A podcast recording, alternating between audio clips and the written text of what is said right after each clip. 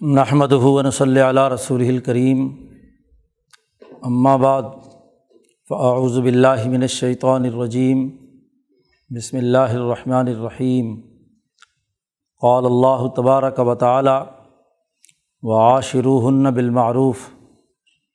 وقال النبی صلی اللہ علیہ وسلم خیرکم خیرکم لأہلہ صدق اللہ مولان العظیم و صدق رسول النبی الکریم۔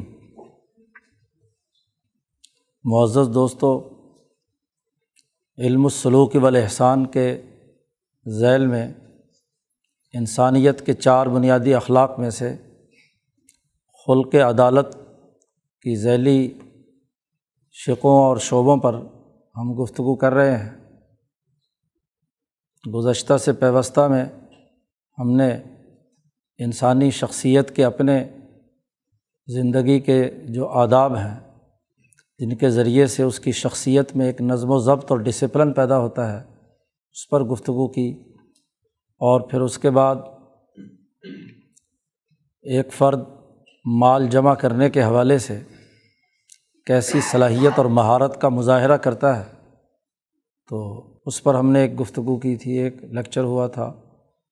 اور پھر یہ کہ اب انسانیت کا اگلا مرحلہ مکمل ہوتا ہے اور وہ یہ کہ وہ ایک خاندانی نظام استوار کرے۔ تدبیر المنزل کا عنوان شاہ صاحب نے قائم کیا ہے کہ جب خلق عدالت کا تعلق خاندانی نظام یا تدبیر المنزل سے اس کا، اس کی وابستگی اور تعلق قائم ہوتا ہے، تو اسے اصطلاح میں حریت کہتے ہیں۔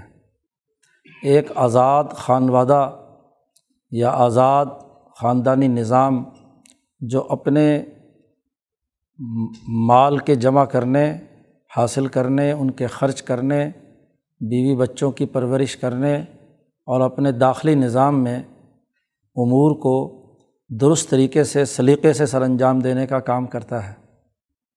گویا کہ سیاست المدینہ، جو قومی اور بین الاقوامی سطح پر کردار ادا انسان کا بنتا ہے، اس سے پہلا مرحلہ ارتفاق ثانی کی سطح پر خاندانی نظام کے حوالے سے ہے۔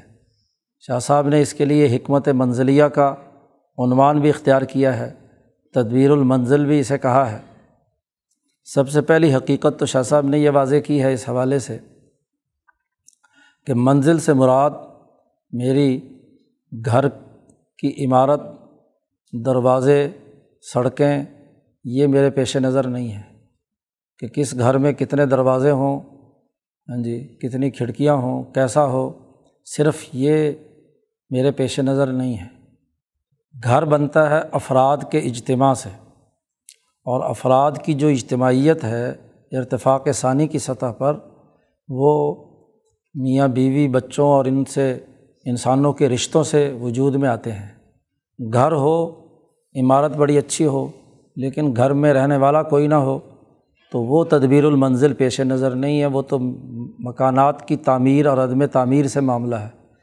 بات تو یہ کہ کسی جگہ پر انسان رہائش پذیر ہیں تو ان کے سماجی تعلقات، ان کے رشتے، ان کا ایک دوسرے کے ساتھ احترام، ان کی ضروریات کی کفالت کا اجتماعی نظام، وہ کیسا ہونا چاہیے؟ اسی لیے مولانا عبید اللہ سندھی تدبیر کا ترجمہ کرتے ہیں نظام سے۔ تدبیر المنزل کا مطلب ہے نظام المنزل یعنی گھریلو اور خاندانی نظام کی نوعیت کیا ہے۔ یہ بات اچھی طرح دوبارہ سمجھ لینی چاہیے کہ علم الاحسان، جس کا بنیادی ہدف انسانی روح کو بہتر بنانا ہے اور روح کو ترقی دینا ہے۔ صفت احسان سے اسے رنگین کرنا ہے، اللہ کے تعلق سے اسے آباد کرنا ہے۔ روح کو، اس کے دل کو، قلب کو، عقل کو۔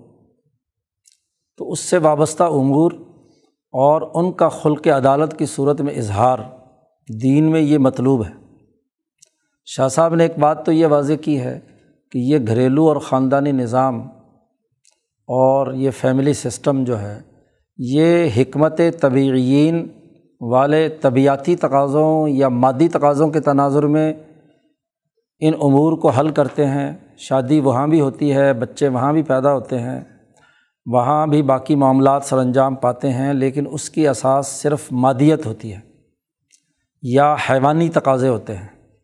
کہ ان حیوانی تقاضوں کی تکمیل کے لیے ہی یہ مرد اور عورت کا تعلق قائم ہوتا ہے، اولاد کے ساتھ ایک تعلق قائم ہوتا ہے اور دوسرے امور ہوتے ہیں۔ اور جو لوگ علم نجوم سے تعلق رکھنے والے ہیں، حکمت النجامین جو ملت نجامیہ شاہ صاحب کی اصطلاح میں جسے کہا گیا ہے، تو وہ ستاروں کے ذائچوں اور ان کی بنیاد پر شادی بیاہ اولاد کی پرورش اور دیگر جو خاندانی امور ہیں، آنے جانے کے، سفر کے اور ضروریات کے، وہ علم نجوم کی اساس پر کرتے ہیں۔ لیکن وہ آدمی جو محسن ہے، اور محسن وہ ہے کہ جو اسلام لایا۔ محسن وہ ہے جو ابراہیمی تحریک کی اتباع میں اپنے اجتماعی نظام کی تشکیل کرنے کے لیے وہ آمادہ ہو چکا ہے۔ بلامن اسلم وجہ لاہ و محسن۔ وہ جس نے اپنے آپ کو اللہ کے سفرد کر دیا اور وہ محسن ہے۔ یعنی اپنے قلب کو، عقل کو اور روح کو درست کرنا چاہتا ہے۔ روح جو ہے اس کے ذریعے سے ہاں جی اللہ تک پہنچنا چاہتا ہے۔ روح خدا شناسی کا ذریعہ بنتی ہے اور خدا کے تعلق سے اس کی روح مہذب ہوتی ہے، اسے محسن کہتے ہیں۔ تو اس محسن کے جو باقی امور تھے، آداب زندگی سے متعلق بھی شاہ صاحب نے واضح کر دیے۔ دین اسلام اس کی جو تشریحات بیان کرتا ہے، اسی طریقے سے مال جمع کرنے کے حوالے سے جو احکامات بنتے تھے، وہ بھی واضح کر دیے۔ اب یہ گھریلو اور خاندانی نظام علم الاحسان کی اساس پر استوار کرنا یعنی انسانی روح کی تسکین، اس کی تربیت، اس کی ترقی اور اللہ کے ساتھ تعلق کی نسبت سے خاندانی نظام کو بہتر بنانا یہ دین اسلام میں تدبیر المنزل کہلاتا ہے۔ کہ خلق عدالت کو پیش نظر رکھتے ہوئے ایک ایسا صالح اور عادل نظام قائم کرنا گھریلو دائرے کے اندر کہ جس سے اس گھر سے وابستہ اس اجتماعیت سے وابستہ تمام لوگ بڑی سہولت اور آسانی کے ساتھ زندگی بسر کریں اور نہ صرف یہ کہ دنیا میں وہ ایک اچھی حالت میں ہوں آتینہ فی دنیا حسنہ کی حالت میں ہوں، بلکہ موت کے بعد کے مراحل میں بھی اس گھریلو زندگی کے اچھا گزارنے کے سبب وہ کامیابی کے مراحل طے کریں۔ تو علم الاحسان صرف دنیاوی فائدے تک محدود نہیں ہے۔ بلکہ یہ انسانی روح کو اس حوالے سے مہذب بنا دیتا ہے، تہذیب نفس کرتا ہے کہ نہ صرف یہ کہ دنیا میں فائدہ ہو اور آخرت میں۔ جہاں تک ملت طبعین مادیت پرست ہیں یا نجوم کی بنیاد پر اپنا نظام بنانے والے ہیں، وہ صرف اس دنیا تک جو فائدے کی چیزیں ہیں کہ دنیا میں حسنا انہیں ایک درجے میں مل سکتی ہے، لیکن ومال فی الآخرت من خلاق، آخرت میں ان کا کوئی حصہ نہیں ہوتا۔ تو ان کا دائرہ الگ ہے۔ تو صفت احسان کے اساس پر اپنے گھریلو نظام کو قائم کرنے کے حوالے سے جو عادلانہ نظام بن سکتا تھا، ممکنہ طور پر جس سے دونوں دائروں میں فائدہ پہنچتا، حضور اقدس صلی اللہ علیہ وسلم جو دنیا میں سب سے زیادہ اونچے درجے کے ہاں جی عدل و انصاف قائم کرنے والے ہیں آپ نے اپنی سیرت، اپنے کردار، اپنے احکامات کے ذریعے سے اس نظام کے بنیادی خدوخال واضح کیے ہیں۔ کتاب مقدس قرآن حکیم نے اس کو بڑی اہمیت کے ساتھ بیان کیا ہے اور اس کی عملی جو صورت ہے وہ نبی اکرم صلی اللہ علیہ وسلم کی سیرت سے واضح ہوتی ہے۔ شاہ صاحب، قرآن و سنت اور دین کی مجموعی تعلیمات کے تناظر میں جب تدبیر المنزل پر گفتگو کرتے ہیں تو اس کے چار بنیادی ستون قرار دیتے ہیں۔ تدبیر المنزل یا اس نظم و نسق کے چار بنیادی عناصر ہیں۔ جب تک یہ عناصر نہ ہوں اور ان عناصر میں جو تعلقات کار قائم کرنے کے لیے حضور اقدس صلی اللہ علیہ وسلم نے رہنمائی دی ہے، اس کو پیش نظر نہ رکھا جائے تو دراصل خلق عدالت کا مکمل اظہار نہیں ہوتا۔ وہ چار شعبے کون کون سے ہیں؟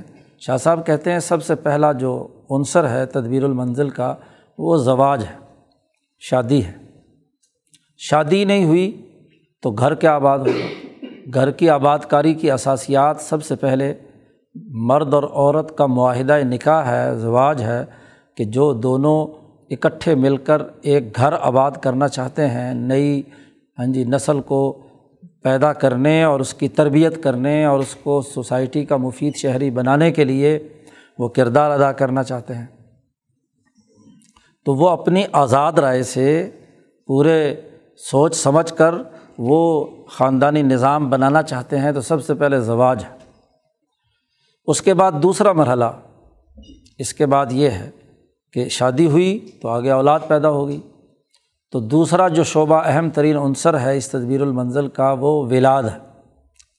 ولادت، بچے کا پیدا ہونا، بچوں کی پرورش، بچوں سے متعلقہ امور، ان کی تعلیم و تربیت کا اہتمام، یہ اس کا دوسرا عنصر ہے۔ ہر ایک خاندان کے لیے یہ ممکن نہیں ہے مرد یا عورت کے لیے کہ وہ اپنی تمام ضروریات خود پوری کرے۔ تعاون کی ضرورت پیش آتی ہے، تو انہیں معاونین کی ضرورت ہے کہ جو ان کے گھر کے کام کاج کے لیے یا اگر کوئی ان کا کوئی معاشی سرگرمی کا کوئی عمل ہے جس سے روزگار کمانے اور کھانے اور خرچ اور اخراجات کے جو امور ہیں ان کے سر انجام دینے کے لیے معاون۔ اس کے لیے شاہ صاحب نے ایک اصطلاح استعمال کی ہے، ملکہ۔ یہ بڑی ایک جامع اصطلاح ہے، اس کو سمجھنے کی ضرورت ہے۔ جی عام طور پر شاہ صاحب کی اس بات کو درست تناظر میں نہیں سمجھا گیا، اس کو صحیح تناظر میں سمجھنے کی ضرورت ہے۔ تیسرا اہم ترین شعبہ یہ ہے۔ اور تدبیر المنزل کا ایک چوتھا اہم ترین شعبہ ہے اسحبہ کہ اس گھر کے جو تعلقات ہیں، پڑوسی ہیں رشتہ دار ہیں، خونی جن سے رشتہ ہے، تعلق نصبی رشتہ دار ہیں یا سسرالی رشتہ دار ہیں۔ اسی طریقے سے اپنے محلے کے اندر رہنے والے باقی لوگ ہیں، ان کے ساتھ انسان کے تعلقات اور اس کی مصاحبت، کیونکہ خاندان ایک سوسائٹی میں رہے گا، وہ اس سوسائٹی سے کٹ کر کوئی جنگلوں اور پہاڑوں میں تو نہیں رہے گا۔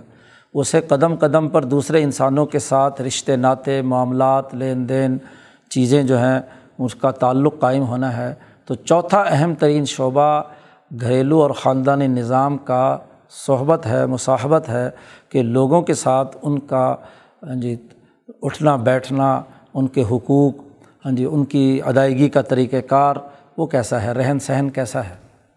تو تدبیر المنزل جو ایک مستقل ایک نظام ہے، اس پورے نظام میں یہ چار باتیں جس خاندان میں یہ چاروں مکمل طور پر عدل و انصاف پر قائم ہوں، وہ خاندان اپنی رائے میں آزاد ہے۔ اس کی معیشت بھی آزاد ہے۔ اس کی گھر کا تربیتی نظام بھی، داخلی نظام بھی وہ ایک سربراہ کے سفرد ہے۔ اس کے جو انسانوں کے ساتھ تعلقات اور لین دین کے معاملات ہیں، وہ بھی ہیں۔ اس کے ساتھ جو معاونین اور خدمت گزار ہیں، ان کے ساتھ جو اس کے تعلقات ہیں وہ اور ان کا پورا نظم و نسق، ان کی مینجمنٹ ان کی تربیت کا پورا نظم و نسق۔ کسی سربراہ، خاندانی سربراہ نے قائم کیا ہوا ہے تو ایک چھوٹی سی ریاست ہے یہ۔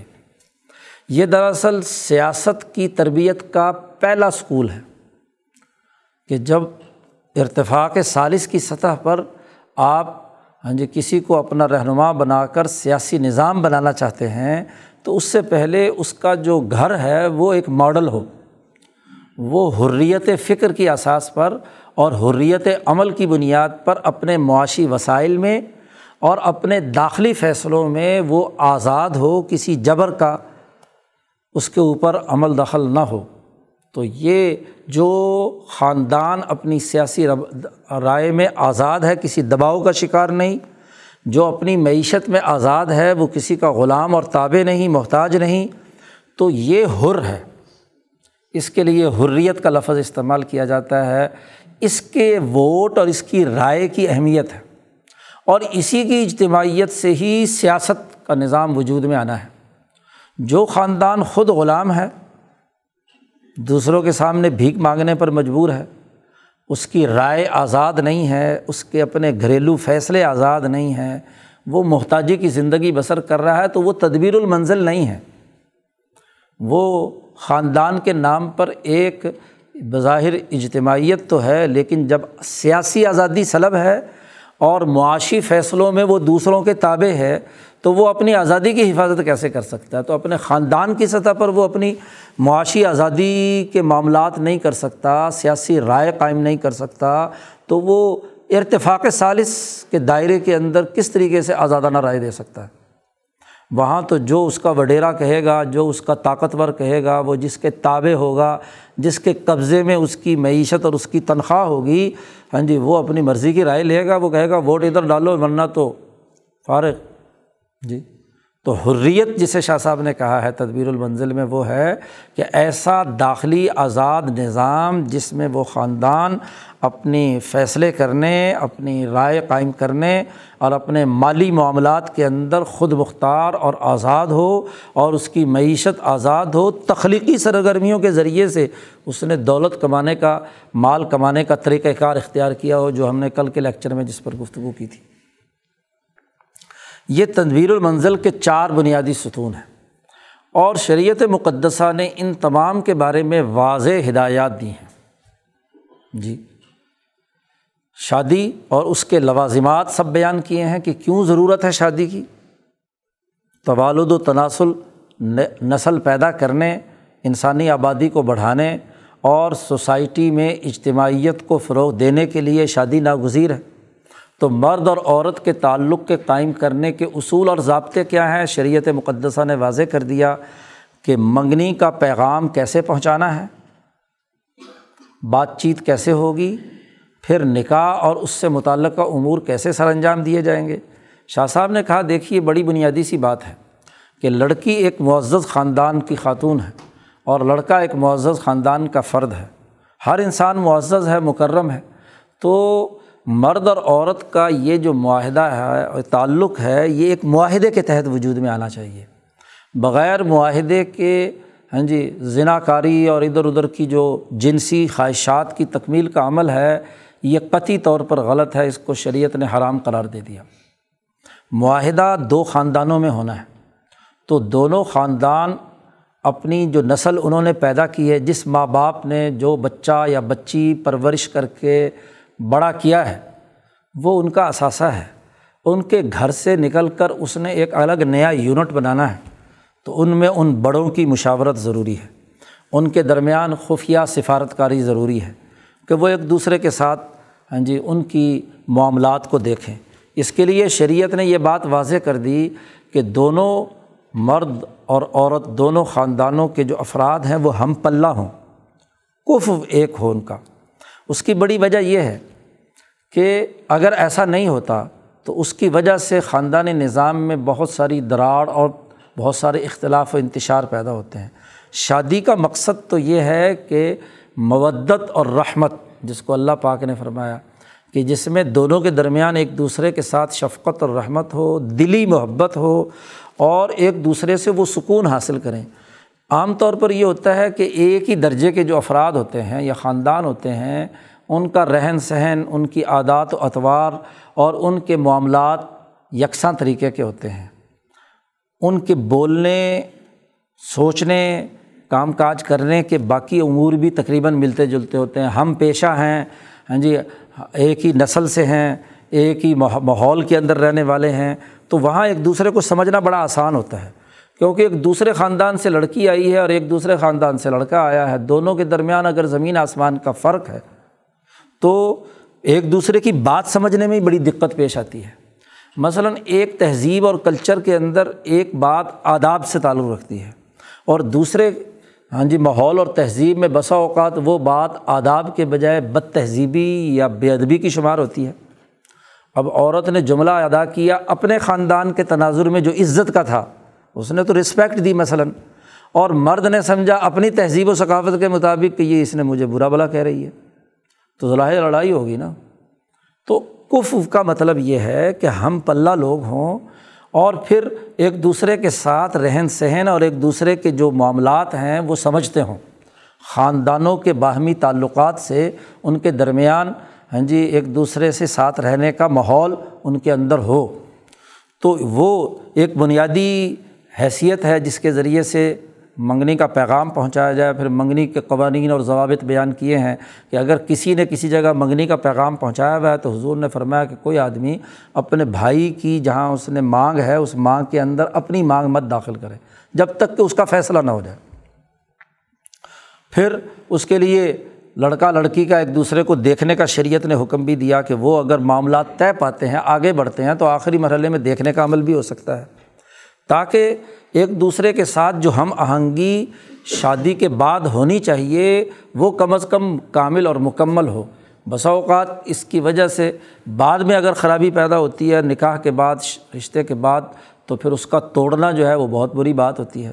تو منگنی کے قاعدے اور ضابطے شریعت نے واضح کر دیے۔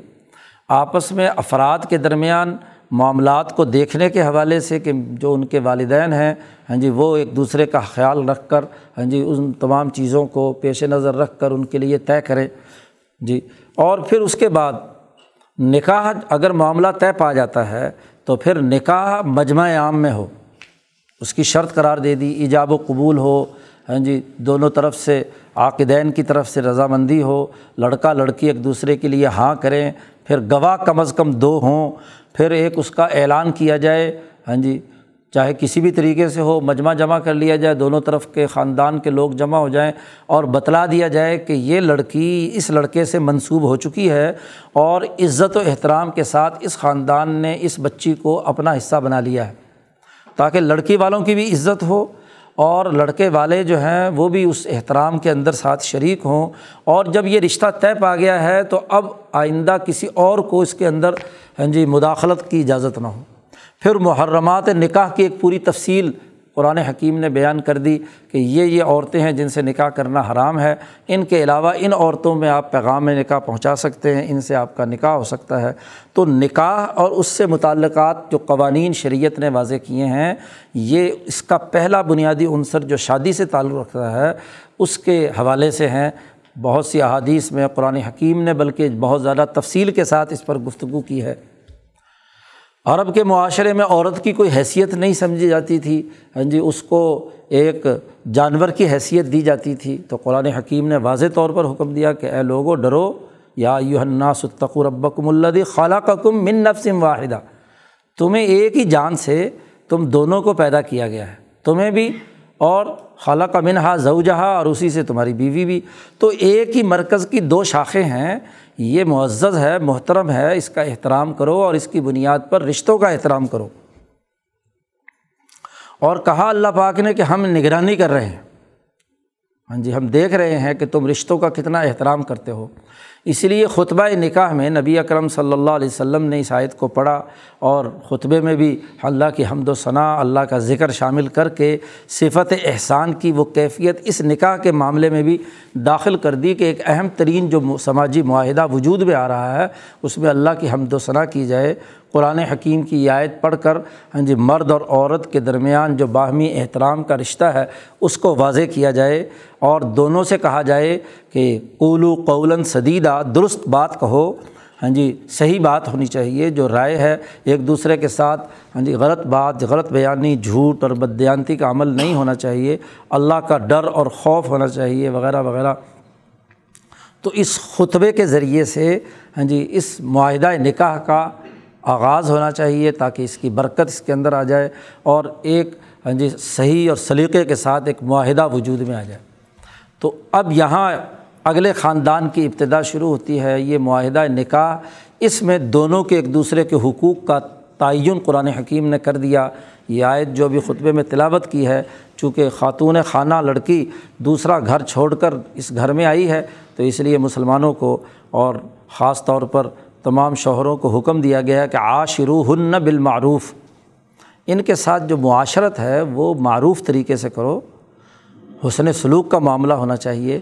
حدیث خطبے میں میں نے شروع میں تلاوت کی جس میں کہا گیا کہ تم میں سے بہتر وہ ہے جو اپنے اہل و عیال کے لیے بہتر ہے۔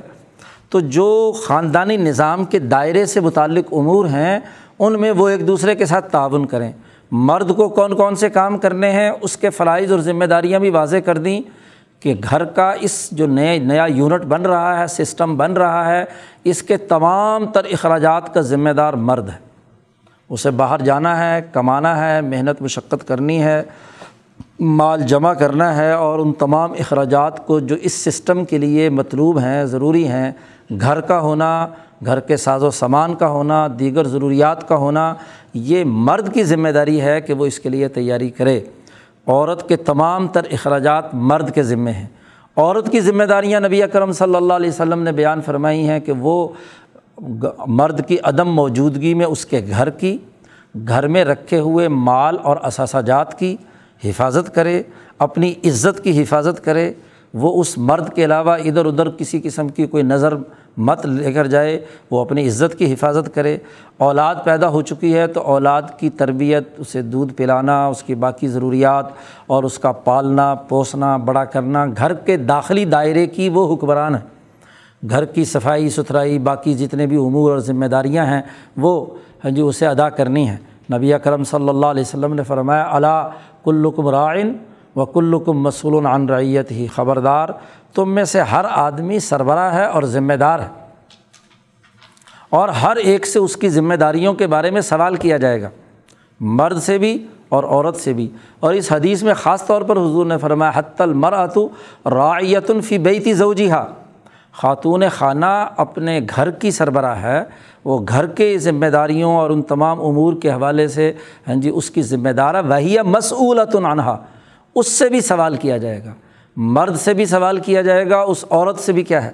سوال کیا جائے گا تو اپنے اپنی داخلی ذمہ داریوں کو دونوں فریق اعتدال اور توازن کے ساتھ ملکہ عدالت کا اظہار کرتے ہوئے نظام کے قیام کی ذمہ داریوں کے تناظر میں وہ اپنے اپنی ذمہ داریوں کو سمجھیں اور پھر اسی آیت میں کہا گیا کہ دیکھو دو مختلف ہاں جی خاندانوں سے آنے والے دو مرد اور عورت جمع ہوئے ہیں۔ یہ ممکن نہیں ہو سکتا کہ سو فیصد وہ ہر معاملے میں ایک دوسرے کے ساتھ متفق ہوں۔ کوئی نہ کوئی رائے کی اختلاف کی نوعیت پیدا ہو سکتی ہے۔ قرآن نے کہا ہے کہ اگر تمہیں ان کی کوئی ایک بات فعین کرے تو وہ ہن شعین اگر ان کی کوئی بات تمہیں ناپسند بھی ہو رہی ہے تو اسے برداشت کرنا چاہیے کیونکہ بہت سی اور اس کے اندر خوبیاں بھی تو ہوں گی۔ کوئی ہو سکتا ہے اللہ تعالیٰ اس کے ذریعے سے کوئی اور خیر اور بھلائی کا بندوبست تمہارے لیے کر رہا ہے۔ تو یہ کوئی ضروری نہیں ہے۔ اسی طرح عورت بھی دیکھے کہ مرد میں اگر ایک خرابی ہے تو اور باقی باقی خرابیاں بھی ہو سکتی ہیں۔ چونکہ یہ احساسات کا معاملہ ہے تو ان احساسات میں ایک دوسرے کو برداشت کرنا اس سسٹم کے بقا کے لیے۔ اس کے حفاظت اور تحفظ کے لیے یہ لازمی اور ضروری ہے، تبھی خلق عدالت کا اظہار پورے طریقے سے ہوگا۔ کہ دونوں ایک دوسرے کے حقوق کا اور ان کی ذمہ داریوں کا لحاظ رکھیں اور اپنے اپنے دائرے کی تمام امور کو حسن و خوبی کے ساتھ سر انجام دیں۔ احادیث میں اس کی مزید تفصیلات بیان کی گئی ہیں۔ تو شادی اور اس سے متعلقہ۔ اور اگر بالفرض دونوں کا مزاج نہیں ملتا، ایک ایسی نوبت آ جاتی ہے کہ جہاں ہاں جی کسی بھی وجہ سے، مرد کی کسی کمی کی وجہ سے، عورت کی کسی کمی کی وجہ سے ان کے درمیان اگر کوئی لڑائی جھگڑا ہے، مزاج نہیں مل رہے اور انتہا یہاں تک ہو گئی کہ اب وہ ایک دوسرے کو برداشت کرنے کے لیے تیار نہیں، تو اول تو وہاں قرآن حکیم نے پورا ایک رقوع میں تفصیلات بیان کی ہیں کہ دونوں طرف سے سالس مقرر ہوں، ممکن حد تک صلح پیدا کرنے کی کوشش کریں، کیونکہ انسانوں کے دلوں میں بہت زیادہ شح اور کھوٹ پیدا ہو جاتا ہے۔ او حضیرت الانفس و شح شح تو ہر ایک میں ہوتا ہے کہ ہر آدمی اپنی انانیت اور اپنی خصوصیت کو برقرار رکھنا چاہتا ہے، اس کی ذاتی جو شخصیت ہے۔ لیکن جب اجتماعیت کے اندر ہوتا ہے تو اجتماعیت میں اسے اپنے کچھ چیزوں کے ساتھ کمپرومائز کرنا ہوتا ہے۔ لیکن یہی شوہ بڑھ کر نفرتوں میں بدل جائے اور حالت جو ہے وہ اس درجے پہنچ جائے کہ ان کا اکٹھے رہنا ممکن نہیں۔ پہلی صورت تو یہی ہے کہ صلح پیدا کی جائے۔ ہاں جی صلح کے ذریعے سے معاملات کو درست کیا جائے۔ اور اگر ایسا ممکن نہ ہو تو پھر طلاق کا پورا نظام یہاں ہاں جی شریعت نے بیان کیا ہے کہ اس کا ایک صحیح طریقۂ کار ہے۔ جی جیسے نکاح کا ایک پورا پروسیجر اور طریقۂ کار نبی اکرم صلی اللہ علیہ وسلم نے واضح کر دیا، اسی طریقے سے طلاق کا۔ اور پھر طلاق بالفرض ہے تو اس کا واضح اور دو ٹوک طریقہ ہے۔ وہ نبی اکرم صلی اللہ علیہ وسلم نے واضح کیا ہے کہ اگر بالفرض ان کے درمیان کوئی معاملہ نہیں طے پا رہا تو صرف ایک طلاق دے کر علیحدہ ہوں۔ یہ آج کل ایک بہت بڑا فتنہ ہے ہماری آج کی سوسائٹی میں۔ ہاں جی ذرا سی لڑائی ہوئی، جھگڑا ہوا ہاں جی عورتیں جو ہیں وہ خلا لینے کے لیے عدالتوں میں پہنچ جاتی ہیں اور مرد جو ہے وہ طلاق دینے کے لیے کچہریوں میں پہنچ جاتا ہے۔ ایک تو یہ کہ کسی عرضی نویز کے پاس پہنچیں گے کہ جی طلاق میں نے دینی ہے، تو وہاں تین ضرور بیان کریں گے۔ اور اس نے بلکہ تین کا پرفارما تیار کیا ہوا ہوتا ہے، بس وہ چھاپتا ہے اور اس سے انگوٹھے لگواتا ہے کہ دے دی تین فارغ۔ نہیں، ایک طلاق کافی ہے، بس جدائی ہو گئی، بس ٹھیک ہے، فارغ۔ یعنی جدا بھی ہونا ہے تو ایک دوسرے کے عزت و احترام کے ساتھ ہے۔ بلکہ شریعت نے تو کہا کہ اس کا مہر بھی اور اس کو کچھ جاتے ہوئے مرد جو ہے طلاق کے بعد اس کے ساتھ حسن سلوک کرے کہ اس کو جوڑا کپڑوں کا بھی دے، تاکہ وہ اپنے احترام کے ساتھ، ٹھیک ہے، ہمارا نبھاؤ نہیں ہو سکا، تو ہم ایک دوسرے کی عزت اور احترام کے ساتھ علیحدہ ہوں۔ نہ یہ کہ لڑائی، جھگڑا، مار پٹائی، غس، گالی، گلوچ اور ایک دوسرے کو برا بھلا اور ضرور الزامات کی بوچھاڑ کر کے ایک دوسرے سے علیحدہ ہونا ہے۔ ہاں جی ذرا ذرا سی بات پر بھڑک کر ایک دوسرے کے خلاف ہاں جی مزاحمت کا عمل کرنا، یہ قطعی طور پر درست نہیں ہے۔ اب دیکھو کتنی افسوسناک خبر کہ پچھلے ایک مہینے کے لاک ڈاؤن کے نتیجے میں ساڑھے تین ہزار خلا کی درخواستیں عدالتوں میں پہنچی ہیں پاکستان کے اندر۔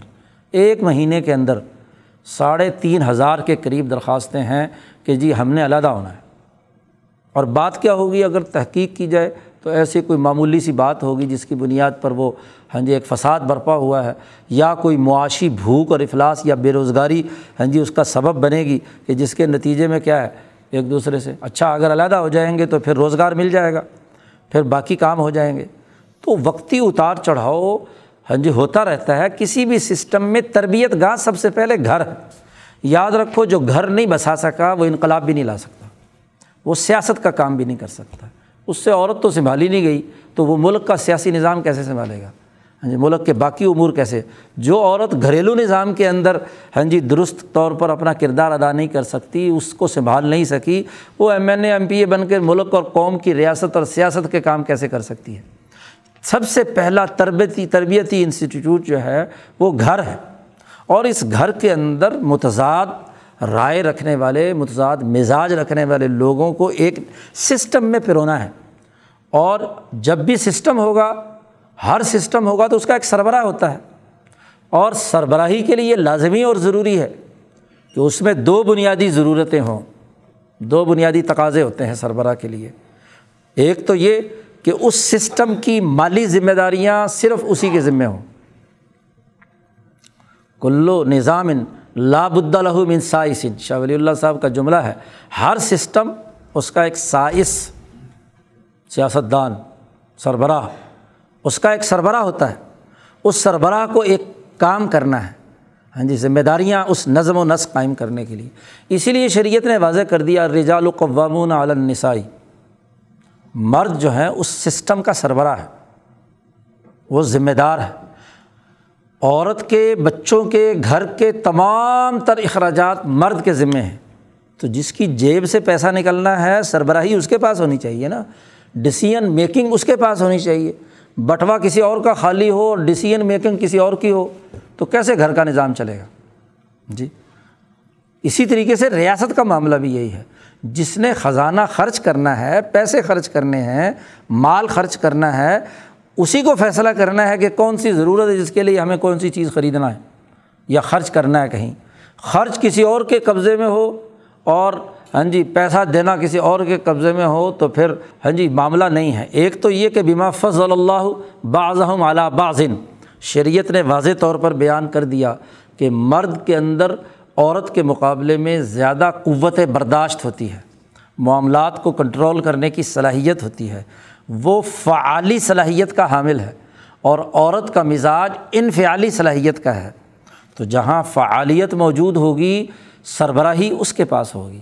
معاملات کو، نظم کو کنٹرول، اور اگر دو سربراہ ہوں، تو اللہ میاں نے کہا، اس کائنات میں دو خدا ہوں تو کائنات میں فساد ہو جائے گا۔ اور اگر کسی گھر میں دو خدا ہوں تو گھر میں فساد نہیں واقع ہوگا۔ ریاست کے اندر دو وزیر اعظم ہوں، دو صدر ہوں۔ جی دو صدر بیک وقت ہمارے پڑوسی ملک میں حلف اٹھاتے ہیں، تو سوائے لڑائی جھگڑے کے اور کیا ہوگا؟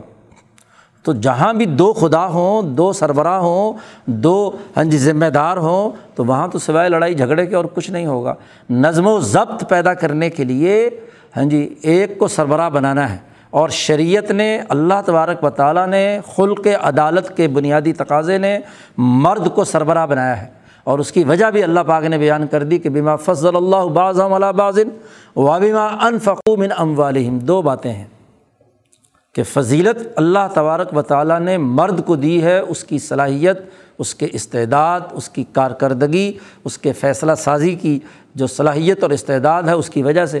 اور دوسرا یہ کہ اسے گھر کے تمام اخراجات اسے ادا کرنے ہیں، عورت کے ذمے کوئی خرچہ نہیں ہے۔ وہ تمام اخراجات مرد نے کرنے ہیں عورت نے ان اخراجات جو گھر کے لیے ہیں، اس کا اپنا نظم و نسق قائم کرنا ہے، اپنا کچن کا، اپنے بچوں کا، اپنے خاندان کے نظام کا، باقی امور کا، اس کی تمام امور، اسے سر انجام دینے ہیں۔ تو ہر سسٹم کا ایک سربراہ اور سربراہ شریعت نے مرد کو متعین کیا ہے۔ ٹھیک ہے، جس آدمی کو شریعت مقصود نہیں ہے اور وہ کسی مادی طبیعتی قوانین یا کسی علم نجوم کے تقاضوں کے تحت ان کی کسی عورت کو اختیار دینا چاہتا ہے تو وہ جانے، ان کا کام جانے۔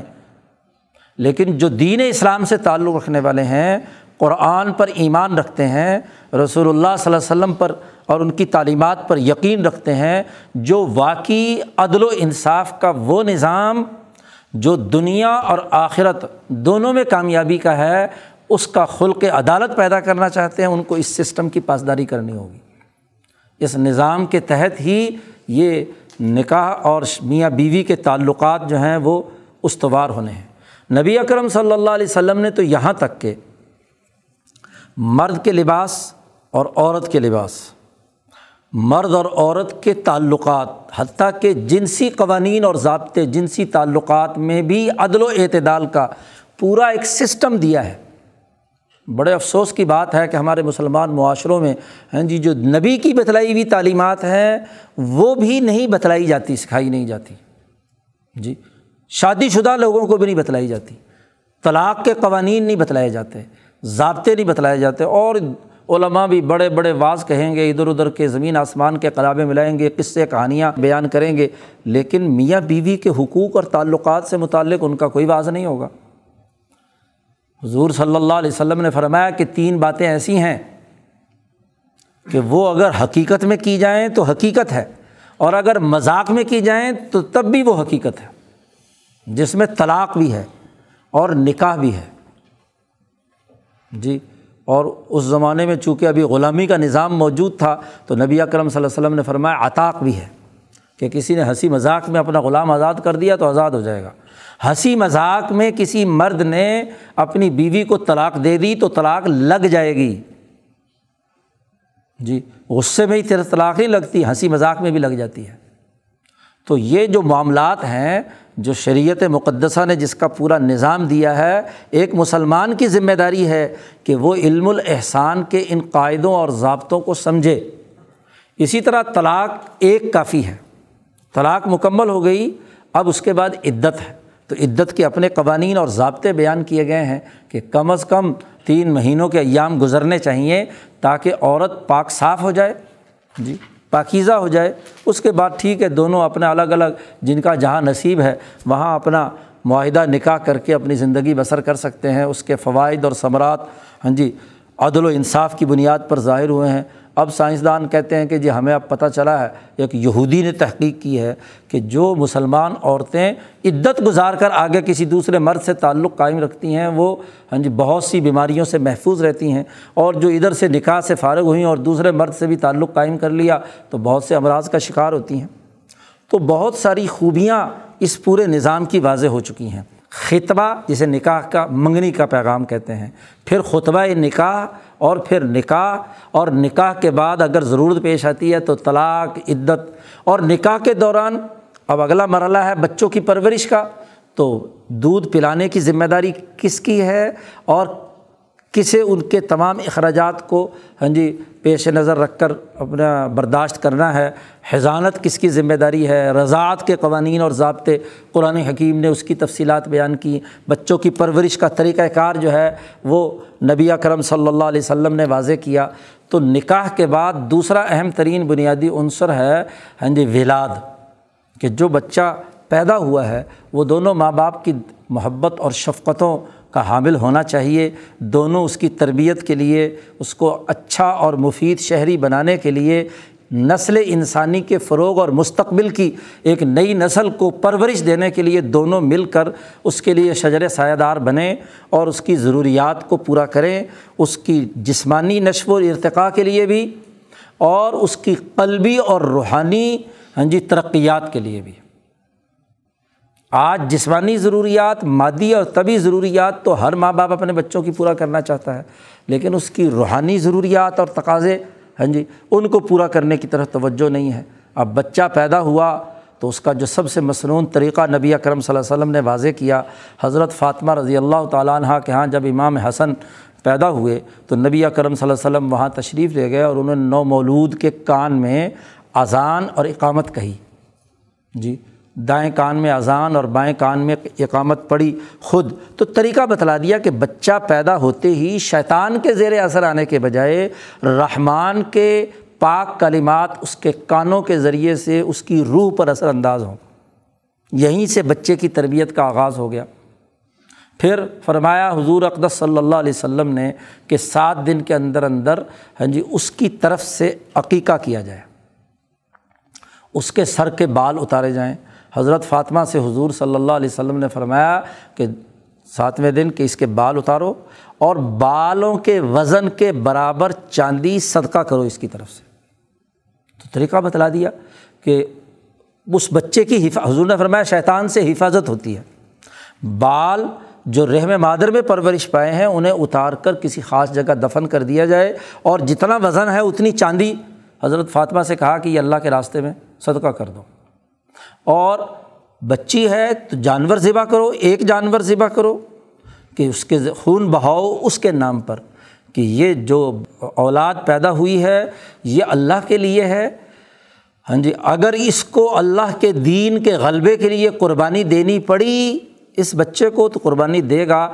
آج اس کے بدلے میں میں یہ جانور ذبح کر کے اس کی طرف سے کیا ہے؟ قربانی کا عزم اور ارادہ والدین کرتے ہیں اور اس کے ذریعے سے اس کی جو مصیبتیں اور اذیتیں ہیں، حضور نے فرمایا اس سے بلائیں دور ہوتی ہیں تو اس کا عقیقہ کرو۔ اور اگر لڑکا ہے تو حضور نے فرمایا دو جانور ذبح کرو۔ جی تاکہ وہ قرب، اسے ڈبل قربانی دینی ہے۔ لڑکی کی ایک قربانی ہے۔ اور مرد کو ڈبل قربانی دینی ہے، ڈبل نعمت ہے، ڈبل شکریہ ہے۔ اس لیے وہاں دو جانور ذبح کرنے کا حکم دیا، دو بکرے ذبح کرنے کا حکم دیا تاکہ اس کی حفاظت ہو۔ اس کے بعد اس بچے کا کھانا، پینا، پہننا، اس کی نشو و نما، جسمانی ہاں جی وہ ساری۔ اور پھر سات سال کی عمر میں حضور نے فرمایا کہ اس کو کیا ہے، دین کی تعلیم دینا شروع کرو، نماز کا حکم دینا شروع کرو۔ دس سال کی عمر کا ہو تو پھر اگر نماز نہیں پڑھتا تو اس کی پٹائی کرو بچے کی۔ فضرب و ہننا ہاں جی اس کو تنبی کے ساتھ پابند بناؤ کہ وہ نماز کے لیے کیا ہے، نماز کی طرف متوجہ ہو اور نماز کو اپنی عادت بنا لے۔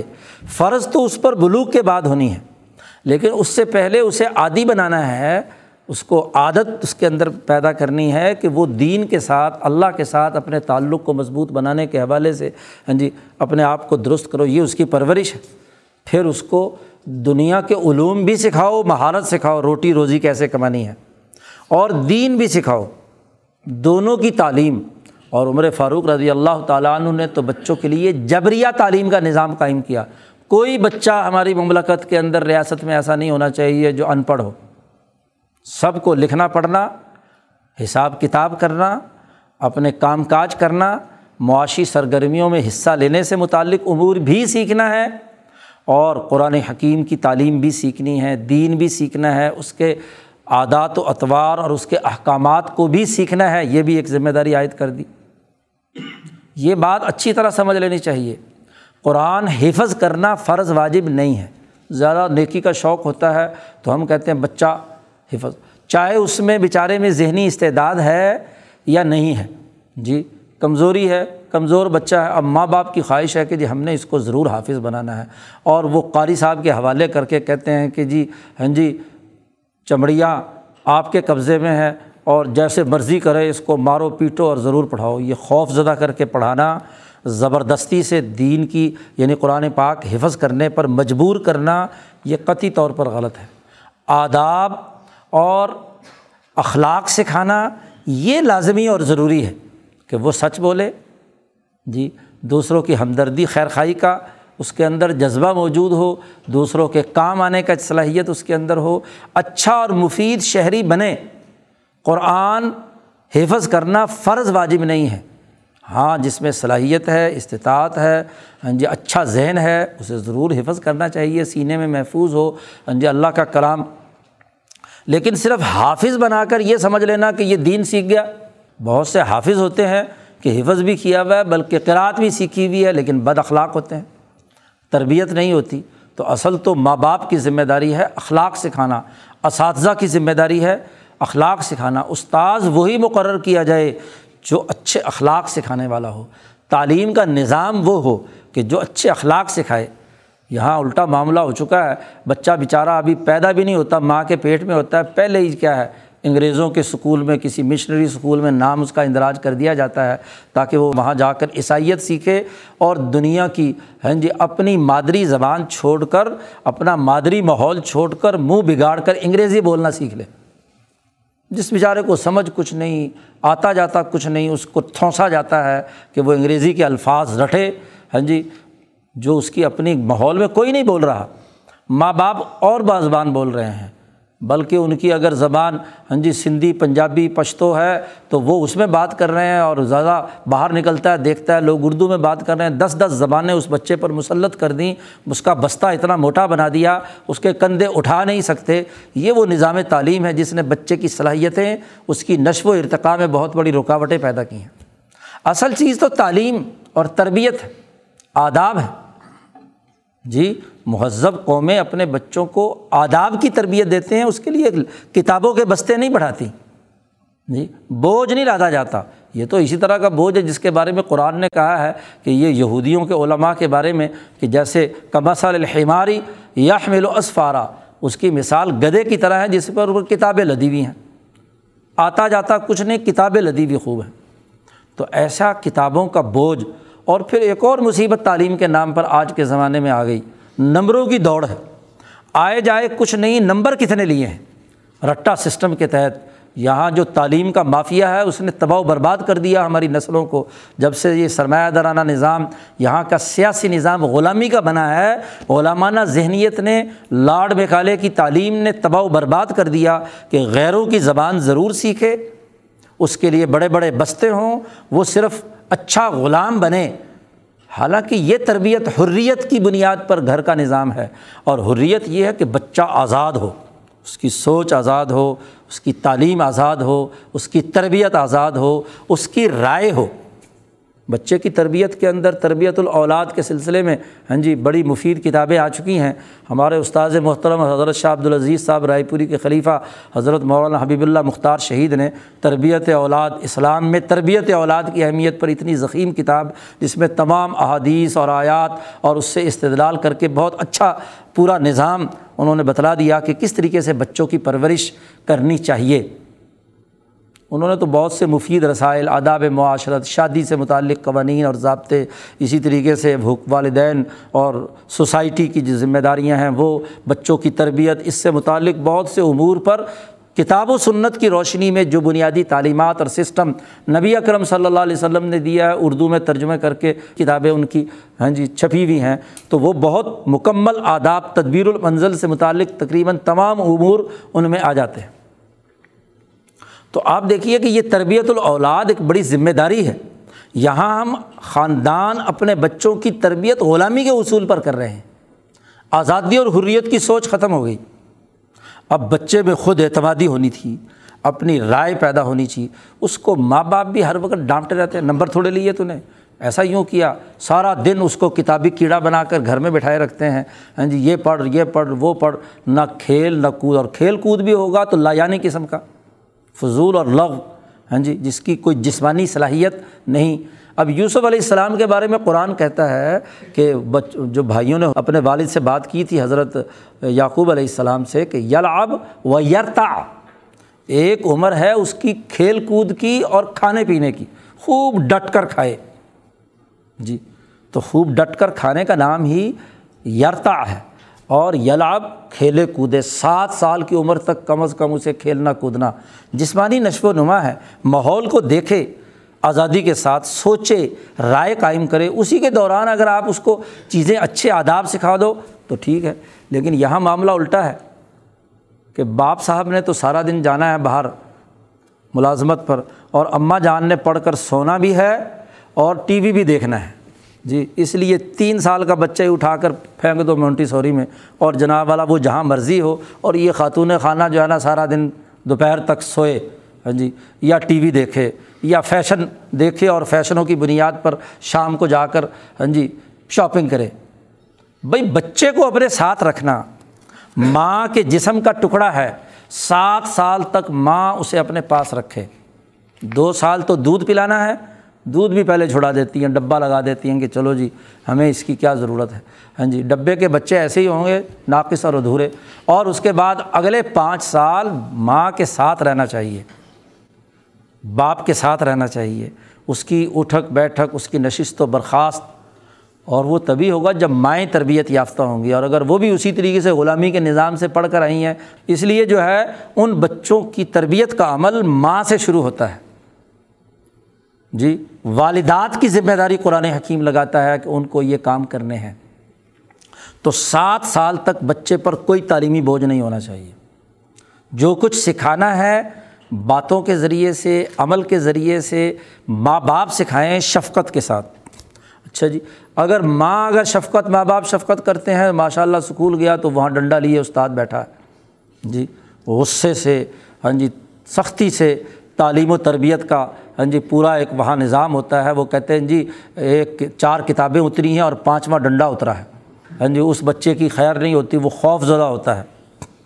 جی تو یہ اس طرح کی خرابیاں یہ شریعت میں نہیں ہے۔ حضرت اقدس شاہ عبد الرحیم رائے پوری رحمۃ اللہ علیہ نے باقاعدہ جب مکاتب قرآنیہ کا سلسلہ اس ہندوستان میں قائم کیا تو تعلیم المعلمین کے نام سے ہاں جی دو چھوٹے چھوٹے رسالے دو جلدوں میں حضرت نے مرتب کروائے اور اساتذہ کی تربیتی ورکشاپ کروائیں کہ خبردار کوئی استاذ بچے کی پٹائی اس طرح نہ کرے کہ وہ خوف زدہ ہو جائے۔ وہ اسکول میں آنے، مدرسے میں آنے والا بچہ اپنے آپ کو ہاں جی بڑی خوشی کے ساتھ آئے اور اس کے کھیل کھیل کے اندر ہی اگر اسے سمجھا سکتے ہیں تو سمجھایا جائے۔ بڑے اچھے طریقے، حساب بھی، کتاب بھی، تمام چیزیں۔ مکاتب قرآن حضرت نے قائم کیے اور فرمایا کہ قرآن حکیم کے پڑھنے کا ایک پیریڈ مخصوص ہونا چاہیے۔ اس کے بعد اسے حساب سکھاؤ، کتاب سکھاؤ، باقی امور سکھاؤ، زندگی کے رہن سہن کی چیزیں سکھاؤ، آداب سکھاؤ۔ اور جب وہ مکتب سے قرآن پاک پڑھ کر نکلے تو سوسائٹی کا مفید شہری ہو، کم از کم جا کر زراعت کر سکے، کاشتکاری کر سکے، کوئی اپنی روٹی روزی کا روزگار کا بندوبست کر سکے۔ لمبے چوڑے دین کی پوری تعلیمات ہر بچے کے ذہن میں انڈیلنا لازمی اور ضروری نہیں ہے۔ بنیادی فرائض و واجبات، نماز، روزے کے مسائل اور اخلاق سکھانا۔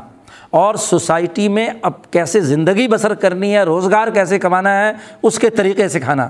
یہ ہے تعلیم و تربیت کا طریقہ۔ حضرت نے پوری اس کتاب کے اندر یہ بات واضح کی اور میں نے اس کی پوری تفصیل جو ہے حضرت کی سوانح عمری میں، سوانح شاہ عبد الرحیم رائے پوری میں ایک مستقل باپ قائم کر کے وہاں حضرت کا وہ طریقہ تربیت جو بچوں کا ہے وہ واضح کر دیا ہے۔ تو تعلیم میں اساتذہ کو شفقت کا معاملہ کرنا ہے۔ اب اگر اسکولوں میں محض سرمایہ پرستی کی بنیاد پر ہو کہ فیس آئے اور فیس آنے کے بعد اس کو دو چار پانچ دس ہزار کی ٹیچر کے حوالے کر دیا کہ وہ اس بچے کے ساتھ کیا سلوک کرتی ہے، کیا کچھ پڑھا رہی ہے، اس کی کوئی پرواہ نہیں۔ اور پڑھانے کے لیے بھی نہ اس کو مادری زبان آتی، نہ یہاں کے رہن سہن اور طور طریقے آتے، اس کو انگریزی سکھائی جا رہی ہے، وہ رٹائے جا رہے ہیں۔ قاعدے اور ضابطے اور طریقے اور کھانے پینے اور رہن سہن کے وہ طریقے جو ان کی تہذیب و ثقافت کے ہیں۔ تو یہ تو غلام بنانے والا عمل ہے۔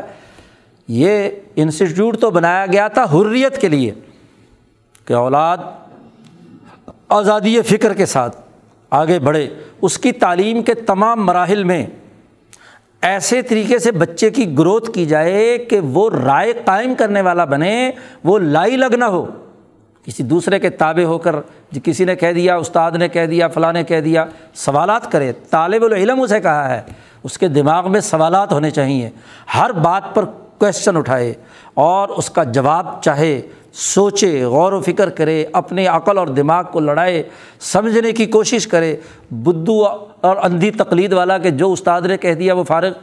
ہمارا عجیب نظام تعلیم ہے کہ سکولوں، کالجوں اور یونیورسٹیوں تک میں سوال کی اجازت نہیں ہے۔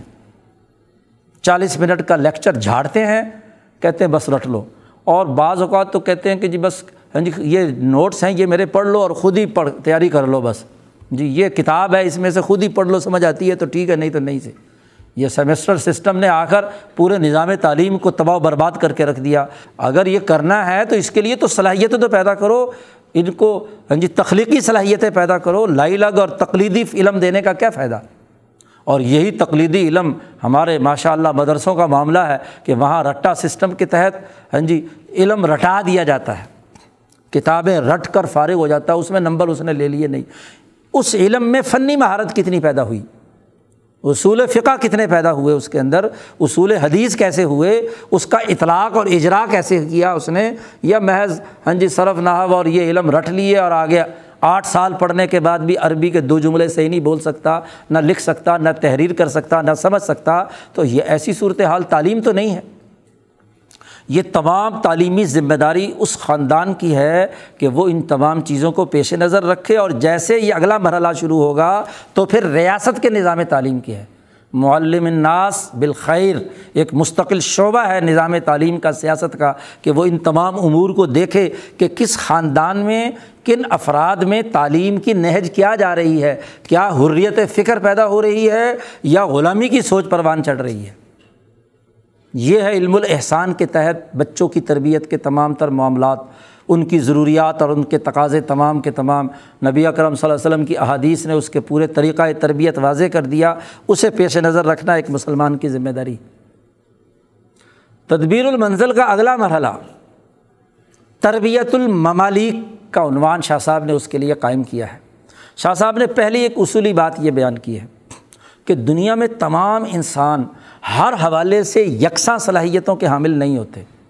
ذہنی استعداد کے اعتبار سے، کارکردگی کے اعتبار سے، باقی امور کے حوالے سے افراد میں فرق ہوتا ہے۔ ایک آدمی طبعی طور پر اپنی ذہنی صلاحیتوں سے کی بنیاد پر ابتدا سے ہی مینجمنٹ کی صلاحیت رکھتا ہے، قیادت کی صلاحیت رکھتا ہے۔ ہاں جی اچھے نظم و نسق قائم کرنے کی پیدا ہوتے ہی اس کے اندر ابتدائی طور پر صلاحیتیں موجود ہوتی ہیں۔ اب اس کو نکھارنے کی ضرورت ہوتی ہے۔ اور کچھ لوگ ہوتے ہیں ابتدائی طور پر پیدا ہوئے ہیں، پیدا، پیدائش کے بعد ان کے اندر اس درجے کی اہلیت اور صلاحیت نہیں ہوتی کہ وہ کسی ٹیم کی لیڈرشپ یا مینجمنٹ کی ذمہ داریاں سنبھال سکیں۔ اس کے اندر بھی درجات ہوتے ہیں۔ کچھ تو بالکل بے وقوف جن کو قرآن نے صفحہ کہا ہے۔ اور ان صفحہ کے بارے میں کہا ہے کہ لاتو تو صفحہ اموال ان کو مال نہیں دینے۔ جب تک کہ وہ کیا ہے سمجھدار نہ بن جائے۔ تو بالکل ہی ایک بے وقوف ہے۔ ہاں جی تو اب ظاہر ہے کہ اس سوسائٹی کا تو حصہ ہے نا۔ کیا بے وقوف کو اٹھا کر باہر پھینک دیا جائے؟ یا جو نسل کمزور پیدا ہو، اس کو قتل کر دیا جائے؟ اس کو زہر کا ٹیکہ لگا دیا جائے؟ نہیں، انسانیت ہے، پیدا ہو گئی ہے۔ اگرچہ بے وقوف ہے، تو اس کی تربیت کا کوئی نظام تو ہونا چاہیے۔ اور پھر ان دونوں کے درمیان مختلف صلاحیتوں کے لوگ ہیں۔ کسی کو ایک شعبے کے اندر زیادہ مہارت اور صلاحیت ہوتی ہے۔ مثلاً کوئی بچہ حساب اور ریاضی میں بڑا اچھا چلتا ہے۔ کوئی اچھا بچہ جو ہے کسی دوسرے اور شعبے میں ہاں جی سائنس کے کسی اور شعبے میں کردار ادا کرنے کی اہلیت رکھتی، وہاں اس کا مزاج زیادہ بہتر طریقے سے چلتا ہے، تو افراد کی صلاحیتیں مختلف ہوتی ہیں۔ اب چونکہ بچوں کی تربیت کا سب سے پہلا مرحلہ خاندان ہے خاندانی نظام ہے۔ اب ہر خاندان کی اپنی ضروریات ہیں۔ ایک مرد اور ایک عورت، وہ اپنی تمام ضروریات خود پوری نہیں کر سکتا۔ قدم قدم پر ان کو اپنے گھر کے نظام کے لیے بھی معاونین کی ضرورت پیش آتی ہے، خادموں کی ضرورت پیش آتی ہے۔ مرد کو مالی حساب کتاب کرنا ہے تو اپنے ماتحت عملے کی ضرورت پیش آئے گی۔ عورت کو بہت سارے امور سر انجام دینے ہیں تو اس کو اپنے ماتحت کچھ کام کاج کرنے والوں کی ضرورت پیش آئے گی۔ تو یہ ضرورت پیش آنا انسانی معاشرے کی ایک فطری ضرورت ہے۔ اب اس کے لیے ایک طریقہ کار کیا ہے؟ وہی جو مادی تقاضے سے ان امور کو پورا کرنے والے ہیں ہاں جی تو وہ اس کو غلام بنانے کی سوچ رکھتے ہیں کہ وہ جائیں دوسرے ملکوں میں اور وہاں سے کیا بندے پکڑ کر لائیں، انہیں غلام بنایا جائے اور غلاموں سے یہ سارے کام لیے جائیں۔ نبی اکرم صلی اللہ علیہ وسلم کی آمد سے پہلے اس ضرورت کو پورا کرنے کے لیے غلام بنائے جاتے تھے۔ خاص طور پر افریقہ کے علاقے میں جاتے لوگ وہاں سے پکڑ کر بندے لے آتے اور ان سے گھر کے کام کاج اور ہاں جی عورتوں کے جو وہاں گھریلو صفائی اور دوسری ضروریات خدمت گاری کا معاملہ ہے ہاں جی عورتیں اور مرد جو اپنے خاندانی نظام میں ان سے کام لیتے۔ ایک یہ طبعین یعنی مادی تقاضوں کے تحت یا حیوانی تقاضوں کے تحت جو کردار ادا کرنے والے معاشرے ہیں، وہاں ہاں جی دنیا بھر سے غلام پیدا کیے جاتے ہیں۔ ایک زمانے میں تو غلام، باقاعدہ غلامی کا ادارہ موجود تھا۔ آج اگرچہ غلامی کا ادارہ ختم ہو چکا، لیکن آج بھی ملازموں کو غلام ہی سمجھا جاتا ہے۔ کمپنی کے ملازم ہوں، افراد کے ملازم ہوں، ان کو غلام بنا کر ان کے ساتھ وہ رویہ اپنایا جاتا ہے جو حکارت پر مبنی ہے، ذلت اور رسوائی پر مبنی ہے۔ یہ وہ مادی تقاضے کے تحت۔ ہاں جی لیکن ایک علم الاحسان کے مطابق ان سوسائٹی کے ان افراد کو جو یا تو بے وقوف ہیں یا کم درجے کی ذہنی صلاحیت کے حامل ہیں یا ان کے اندر ہاں جی ماتحت رہ کر کام کرنے کا عمل ہے، تو کسی ایسے کے ماتحت آئیں جو ایسا نظام قائم کرنا چاہتا ہے، گھریلو جو ان نظام العادل المصلح فی تدبیر المنزل کی اصول کی بنیاد پر ہے، تو ایسے سربراہ کی ذمہ داری ہے کہ ایسے لوگوں کو سوسائٹی میں سے اٹھائے، اپنا معاون بنائے اور ان کی تربیت کرے۔ نبی اکرم صلی اللہ علیہ وسلم کے بارے میں جیسا کہ آتا ہے کہ حضرت جی انس بن مالک کی والدہ جی ام سلیم، ان سے حضور نے فرمایا کہ ام سلیم، کہ مجھے ایک بچے کی ضرورت ہے جو گھر اور میرے درمیان ہاں جی گھر کے کام کاج کرنے کے لیے ظاہر نو ازواج متحرات تھی، ان کے گھر کا سودا سلف لانا اور باقی کام ہاں جی خدمت کی مجھے ضرورت، مجھے خادم کی ضرورت ہے تو مجھے ایک بچہ چاہیے۔ کوئی بچہ لا کر دو۔ تو حضرت ام سلیم رضی اللہ تعالیٰ عنہ نے اپنا بڑا بیٹا انس، جو ان کے پہلے شوہر مالک کی اولاد میں سے تھا، انس ابن مالک رضی اللہ تعالیٰ عنہ، ان کی عمر دس سال تھی۔ وہ حضور کے حوالے کر دیا۔ حضرت انس بن مالک کہتے ہیں، میں نے دس سال حضور کی خدمت کی ہے۔ حضور کے گھر کے تمام کام کاج اور حضور کی باقی جو چھوٹی موٹی چیزیں ہیں، وہ حضور کے لیے ہاں جی سر انجام دیتے تھے انس بن مالک۔ تو اب حضور نے کیا کیا؟ اس بچے کی تربیت کی۔ اور آج وہ دنیا علم حدیث میں ایک بہت اونچے مقام پر فائز ہیں۔ حضور نے ان کو دعا دی کہ اے اللہ، انس کی اولاد میں اور اس کی مال میں برکت عطا فرما۔ تو حضور کے بعد تقریباً ایک سو سال ہاں جی بعض لوگ تو کہتے ہیں ایک سو سال کے بعد کی بات بھی ہے، ایک سو بیس سال عمر ہے۔ تو بڑی لمبی عمر بھی پائی حضور کی خدمت کے نتیجے میں۔ اور مال و دولت کی کثرت بھی ہوئی۔ جب فوت ہوئے ہیں تو کچھ سو، ڈیڑھ سو، دو سو کے قریب بچے، پیتو، پوتے پڑ پوتے پتہ نہیں کثرت اولاد حضرت انس ابن مالک نے دیکھی ہے۔ اور فرماتے ہیں کہ اس دس سال میں نہ حضور نے مجھے گھورا، نہ مجھے ڈانٹا، نہ مجھے کسی قسم کی کوئی بات کی۔ اور ہاں جی مجھ سے غلطی بھی ہو گئی تو اسے بھی کیا ہے؟ برداشت کیا۔ تو تربیت کے عمل کے لیے ساتھ جوڑنا ہے۔ تو جو محسنین ہیں ان کے لیے کہا گیا ہے کہ افراد کو جو سوسائٹی میں ایسے لوگ موجود ہیں، ان کو انتخاب کرو، اپنے ساتھ جوڑو اور انہیں آزادی اور حریت کی بنیاد پر تربیت دو۔ پھر شاہ صاحب نے ایک بڑی اہم بات یہاں یہ بھی کہی کہ ضروری نہیں کہ جو آدمی اس زمانے میں غلام بھی بن کر آ گیا، تو ضروری نہیں کہ وہ غلام طبی طور پر بھی غلام ہے۔ بسا اوقات اس کے اندر حریت ہوتی ہے۔ لیکن حالات کے جبر سے کسی نے پکڑ کر اس کو غلام بنا دیا۔ یا حالات کے مجبوری کی وجہ سے اس کے اندر ذہنی صلاحیت لیڈرشپ کی ہوتی ہے مینجمنٹ کی ہوتی ہے۔ لیکن حالات کے جبر ایسا ہوا کہ جیسی، ایسی صورت حال پیدا ہوئی کہ بظاہر اس کی ترقی کا کوئی راستہ نہیں تھا۔ تو جو خاندان کا سربراہ ہے، اس کی ذمہ داری ہے کہ وہ بچے کو دیکھے، اس کی تربیت کرے۔ اگر اس میں اگلے درجے کی صلاحیت ہے اور اگلے درجے پہ پہنچ سکتا ہے۔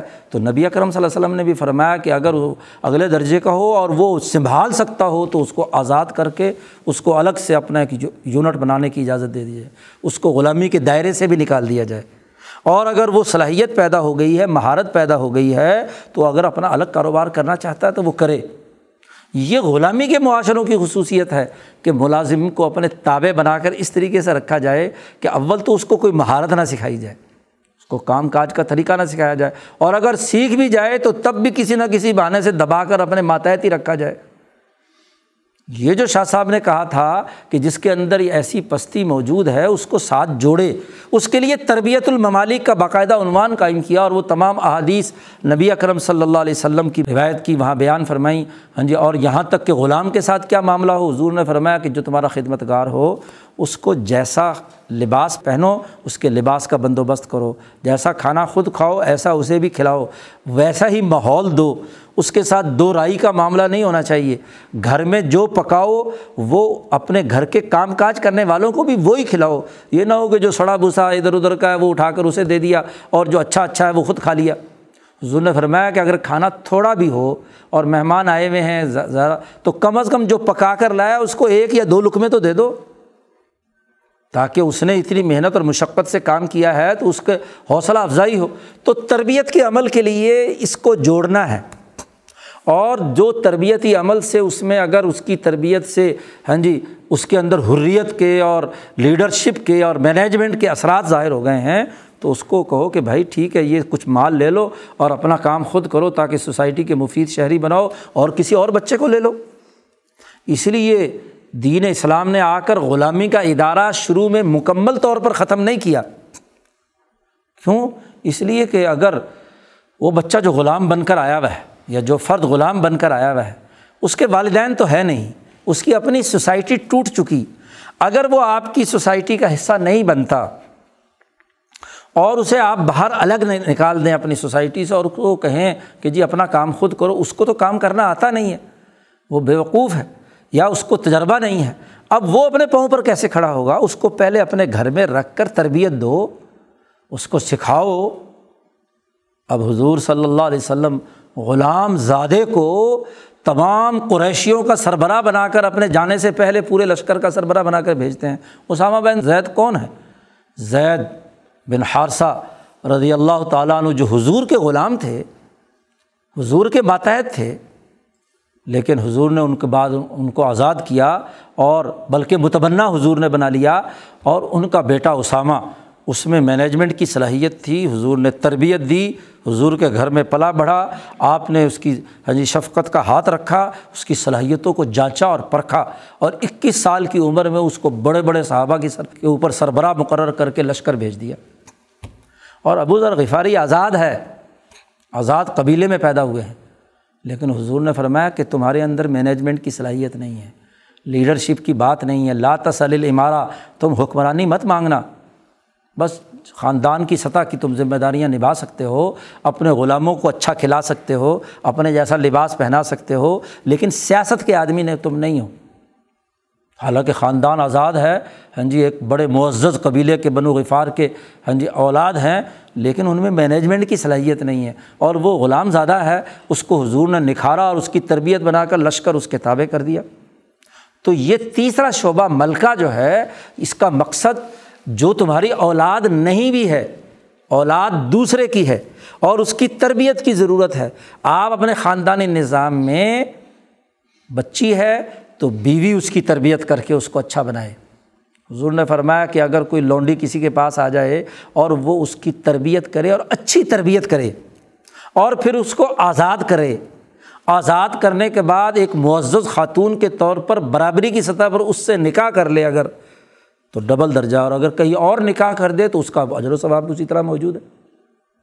تو آپ دیکھیے کہ یہ تربیتی ادارہ ہے، سسٹم کی ذمہ داری ہے کہ اس طریقے سے تربیت یافتہ لوگ باہر نکالے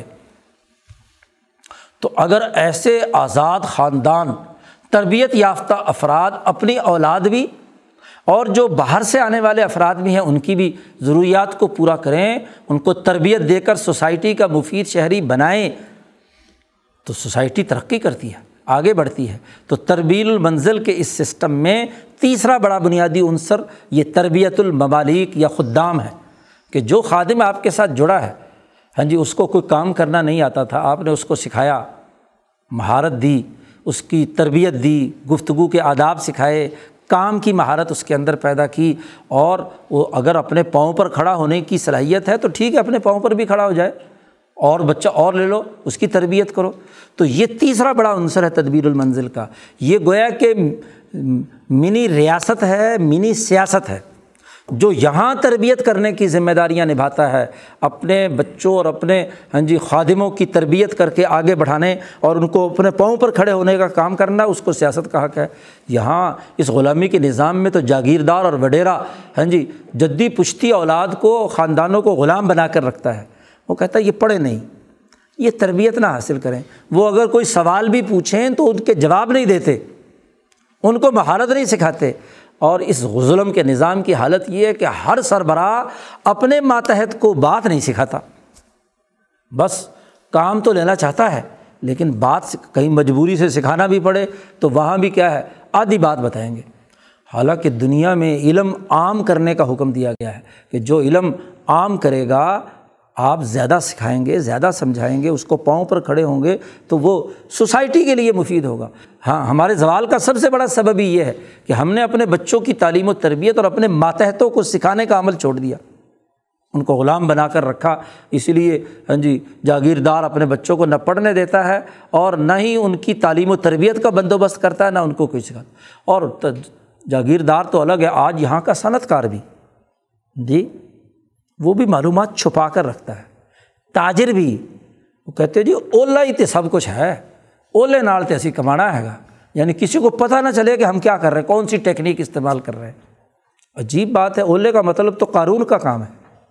قانونی نظام ہے۔ قانون بھی یہی کہتا تھا، انما اوتی تو والا علم ہندی میرے پاس ایک ایسا علم ہے جو کسی اور کو معلوم نہیں۔ ہاں جی تو وہ چھپا کر ہاں جی کاروبار کرنا۔ ہاں جی وہ خاص طور پر آج کل یہ دلال بھی جو ہیں، کمیشن ایجنٹ، وہ اس سے ادھر والے اس کو ادھر سے چھپائیں گے، ادھر سے ادھر چھپائیں گے ہاں جی ادھر سے بھی کمیشن کھائیں گے، ادھر سے بھی کمیشن کھائیں گے۔ آمنے سامنے بٹھا کر کاروبار کرنے کا عمل نہیں ہے۔ یاد رکھو یہ ناجائز اور حرام ہے۔ ایسا کمیشن جو دونوں کو آمنے سامنے بٹھائے بغیر ہاں جی زیادہ منہ مانگی قیمت پر ادھر سے لے کر ادھر بیچ دینا اور ایک سے سستی لی اور اس پر چار پانچ دس لاکھ اوپر دے کر بیچ دینا ناجائز اور حرام ہے۔ تو تربیت کا بنیادی کام تو یہ کہ جو کچھ آپ نے سیکھا ہوا ہے، آگے نسل تک سکھاؤ۔ اسی لیے کتمان علم یعنی علم کو چھپانا ممنوع قرار دیا۔ حضور صلی اللہ علیہ وسلم نے فرمایا کہ اگر کسی نے کسی سے سوال کیا اور وہ وہ علم جانتا تھا، اس نے وہ علم منتقل نہیں کیا، تو قیامت کے دن اللہ میاں اس کو آ جہنم کی آگ کی لگام اس کے منہ میں ڈالے گا۔ کہ تم نے علم چھپایا؟ کتمان علم یہودیوں کا ایک بہت بڑا مرض ہے۔ کہ یہ لوگ علم کو چھپاتے ہیں، اللہ کی آیات کو چھپاتے ہیں، لوگوں کے سامنے بیان نہیں کرتے، اس کو واضح نہیں کرتی لوگوں کے سامنے کرتے۔ تو یہ بہت بڑا جرم۔ تو جو تدبیر المنزل عدل کی بنیاد پر ہے، وہاں ان بچوں کی تربیت ہے۔ اور چوتھا جو بنیادی عنصر ہے، کہ پڑوسیوں کے حقوق۔ حضور صلی اللہ علیہ وسلم نے صحابہ فرماتے ہیں، اتنے بیان کیے کہ بسا اوقات ہمیں محسوس ہوا کہ شاید ان کو وراثت میں حصے دار بنا رہے ہیں۔ جی۔ ان کی پڑوسیوں کے حقوق، رشتہ داروں کے حقوق۔ صلا رحمی کے بارے میں حضور نے فرمایا کہ صلا رحمی جو ہے، اسی کی بنیاد پر لوگوں کا فیصلہ ہونا ہے۔ اور صلا رحمی سے اللہ پاک نے فرمایا، جو تجھے کاٹے گا، اسے میں کاٹوں گا۔ اور جو تجھے جوڑے گا، اسے میں جوڑوں گا۔ جی اس کی پابندی۔ اور خونی رشتہ دار، اور یاد رکھو، خونی رشتہ دار جیسے نصبی ہیں۔ ایسے جو سسرالی رشتہ ہے نصبم و صحرا، سسرالی رشتہ بھی ایک رشتہ ہے۔ اور نہیں تو آپ کی اولاد جو پیدا ہونے والی ہے، اس کا تو خونی رشتہ ہے۔ بیوی کو بھی زویل ارحام کے قائم مقام قرار دیا ہے امام شاہ ولی اللہ دہلوی نے کہ گو خون تو ایک نہیں ہے۔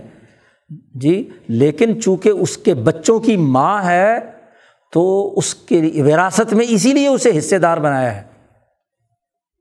فرائض اولاد اور ماں باپ کے بعد حصہ جو ہے، میاں بیوی کا حصہ بھی اسی لیے مقرر کیا ہے ایک دوسرے کے مال کے اندر کہ وہ بھی اس سسٹم کا حصہ ہے۔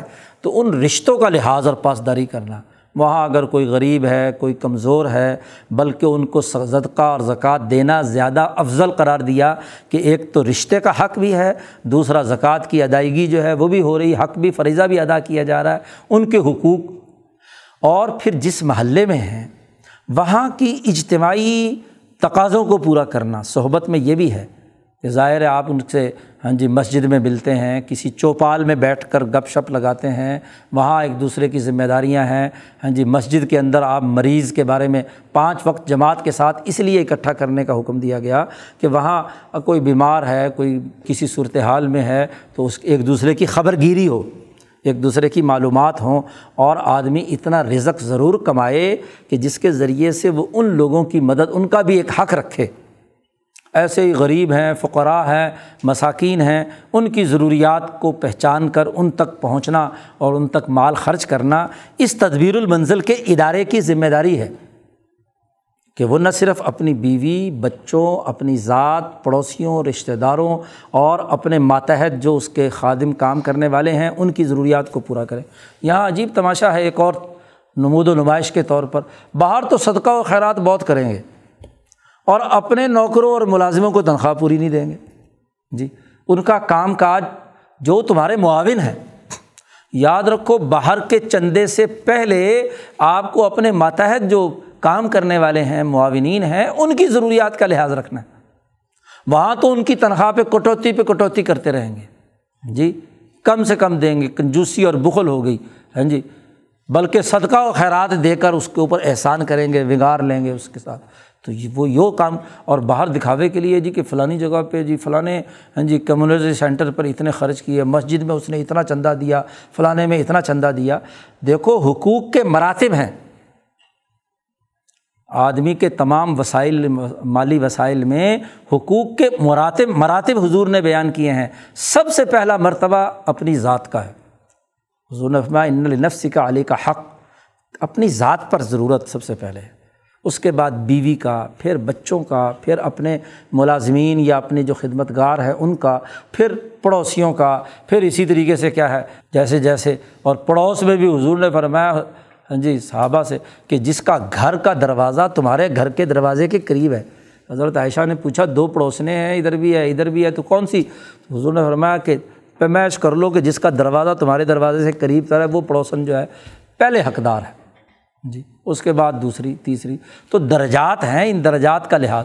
تو گویا کہ یہ جو تدبیر المنزل ہے، یہ سیاست مدینہ سے پہلے ایک ایسا تربیتی ادارہ ہے کہ وہاں ایک ایسا نظم و نسق بہتر قائم کیا جائے، ایسی تعلیم و تربیت کا اہتمام کیا جائے کہ وہ خود بھی اس کے ماتحت پورے کی جو تمام لوگ ہیں، وہ اس سوسائٹی کے مفید شہری ہوں، پر امن زندگی بسر کریں، اعلیٰ اخلاق کے حامل ہوں سال نظام بنانے کے اخلاق ان کی طبیعت کا حصہ ہوں طبیعت ہاں جی ان کی عادی بن چکی ہو۔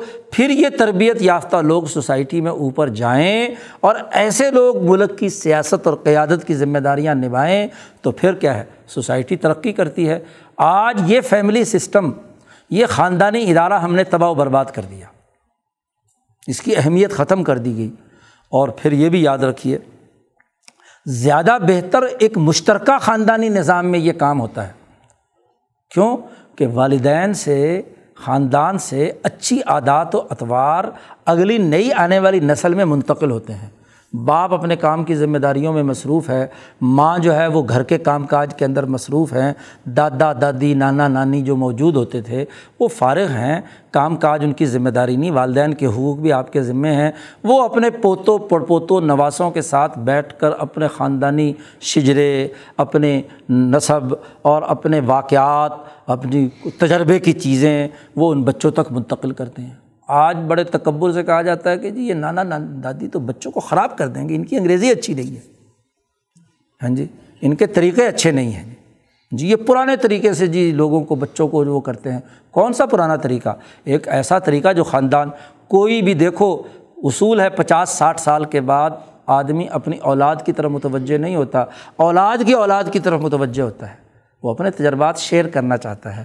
پھر اس دھرتی کے ساتھ، اس نسل کے ساتھ، تاریخی تسلسل کے ساتھ آنے والی نسل جڑتی ہے۔ اب اس ادارے کو تباہ و برباد کر کے ہاں جی علیحدہ علیحدہ جی مکان ہونے چاہیے ہاں جی اور اگر ماشاء اللہ خاتون خانہ بھی ملازم ہو اور مرد صاحب بھی ملازمت پہ ہوں، تو بچہ جو ہے نا، ملازموں کے سپرد کر کے ہاں جی اس کی ذہنی اور نفسیاتی تباہی اور بربادی کی بنیاد وہاں رکھ دیتے ہیں۔ وہ کہتا ہے، جب ماں میرے ساتھ نہیں ہے، باپ میرے ساتھ نہیں، آگے چل کر وہ اپنے ماں باپ کے ساتھ کیا معاملہ کرے گا؟ اس کو تو نہ اپنی نسل کا پتہ نہ کچھ پتہ اس کو جو کچھ یہ ٹی وی اور یہ جو انٹرنیٹ اور یہ جو واٹس ایپ کی مصیبت ہے، اس کے ذریعے سے جو کچھ سامراج انڈیلنا چاہے، اس کے دماغ میں وہ انڈیلے گا، اپنی نسل سے کاٹ دے گا۔ نسلیں تو دھرتی سے جڑ کر چلتی ہیں۔ اپنی علاقائی خصوصیات کے ساتھ، اپنی تہذیب و ثقافت کے ساتھ، اپنی روایات کے ساتھ جڑتی ہیں تو آگے بڑھتی ہیں۔ اور اگر وہ روایات ہی ختم کر دی جائیں ہاں جی روایات کسی اور ملک کی ہوں، رہ رہا ہے یہاں گرم ملک کے اندر روایات اور ٹھنڈے ملک کی۔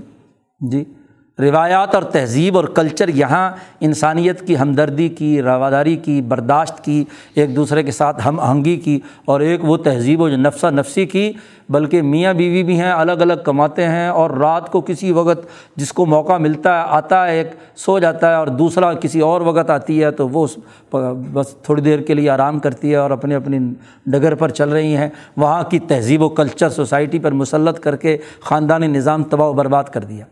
تربیتی ادارہ جو سب سے پہلا تھا، یہ بنیاد تھی۔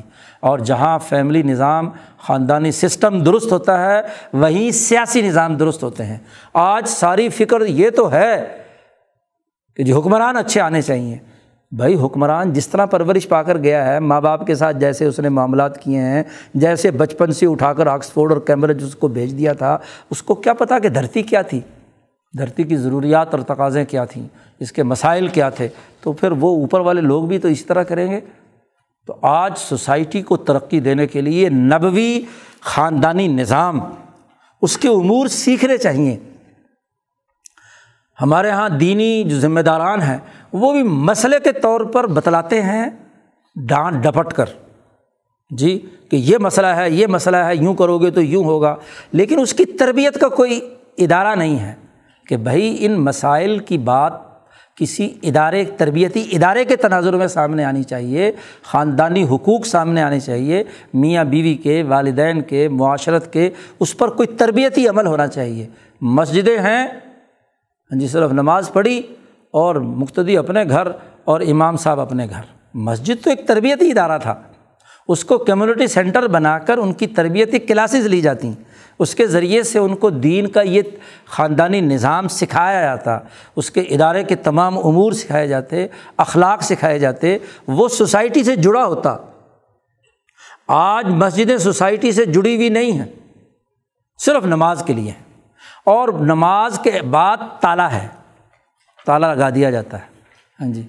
آدمی اگر اس کے بعد میں بھی کوئی نماز پڑھنے کے لیے آئے تو کہتے ہیں جی کھول نہیں سکتے، کھولیں گے تو سوائے چوروں کے اور کوئی نہیں آئے گا جو ٹوٹیاں نکھار کر لے جائے گا، گھڑی اتار کر لے جائے گا اور کوئی قیمتی چیز لے کر چلے جیسے تالا لگاتے ہیں۔ تو سوسائٹی سے جڑیں گے، خدمت گاری کا عمل ہوگا تو انہیں مسجدوں کا تحفظ یہ نوجوان کرے گا۔ آج ہماری مسجدیں کیوں بند ہیں؟ اس کی بڑی وجہ یہ ہے کہ سوسائٹی کے ساتھ جڑی ہوئی نہیں تھی ہاں جی انہوں نے صرف صرف کیا ہے، نماز روزے کے لیے تو انہیں کھولا، لیکن نماز کی بنیاد پر جو اخلاق ہونے چاہیے، جو طریقۂ کار ہونا چاہیے، جو تربیتی عمل ہونا چاہیے ہاں جی جو ہر مسجد کے امام کو وقت دینا چاہیے کہ نوجوان آئے، سیکھنا چاہے۔ تو نوجوان آتا ہے، بیچارہ مسجد میں نماز پڑھنے کے لیے بھی اگر اس کے لباس وباس اور طرح کے ہوتے ہیں تو فوراً دھکے دے کر باہر نکال دیتے ہیں۔ بوڑھوں کو اپنے پاس جمع کرتے ہیں۔ ہاں جی اور جو نوجوان ہیں، ان کو قریب نہیں لگاتے۔ نبی اکرم صلی اللہ علیہ وسلم کے بارے میں آتا ہے کہ آپ صلی اللہ علیہ وسلم روزانہ صبح کو ناشتے کے بعد آ کر ہاں جی نو دس بجے کے قریب ہاں جی بارزن لناسف المسجد، مسجد میں لوگوں کے لیے بیٹھتے تھے، مجمع عام شام کہ جس کو کوئی سوال ہو، کوئی مسئلہ پوچھنا ہو، کوئی بات کرنی ہو، اپنے دل کا غبار نکالنا ہو، کوئی معاملات ہوں، وہ آئے کھلے دل میں مسجد کھلی ہوئی ہے۔ آپ صلی اللہ علیہ وسلم تعلیم و تربیت کے لیے مہیا ہیں۔ جس وقت بھی چوبیس گھنٹے کوئی آدمی آ گیا۔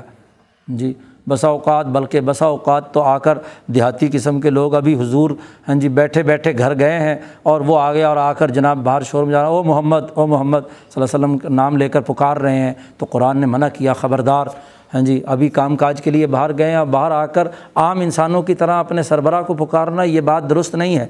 نبی کی عزت اور عظمت کا لحاظ رہنا چاہیے۔ لیکن نبی خود کیا ہے کہ اپنے لوگوں کی تعلیم و تربیت کے لیے ہر وقت کسی نے آواز دی ہے، فوراً باہر تشریف لے آتے ہیں، اس کے مسائل سنتے ہیں، اس کے بارے میں بڑھیا آتی ہے، بات سنانا چاہتی ہے، گھنٹہ کھڑا اپنی کہانی سنا رہی ہے، حضور پوری توجہ سے اس کی بات سن رہے ہیں۔ ہاں جی تو یہ یہ جو تربیت کا عمل ہے، یہ دراصل مفقود ہو گیا۔ آج دین کے اندر یہ مالیاتی نظام، خاندانی نظام، مالیاتی نظام ہاں جی یہ طلاق اور نکاح سے متعلق مسائل، یہ لوگوں کو سکھانے کی ضرورت ہے کہ وہ اس پورے سسٹم سے، دین حنیفی کے اس سسٹم سے آگاہ ہوں اور اس کے مطابق تربیت پائیں۔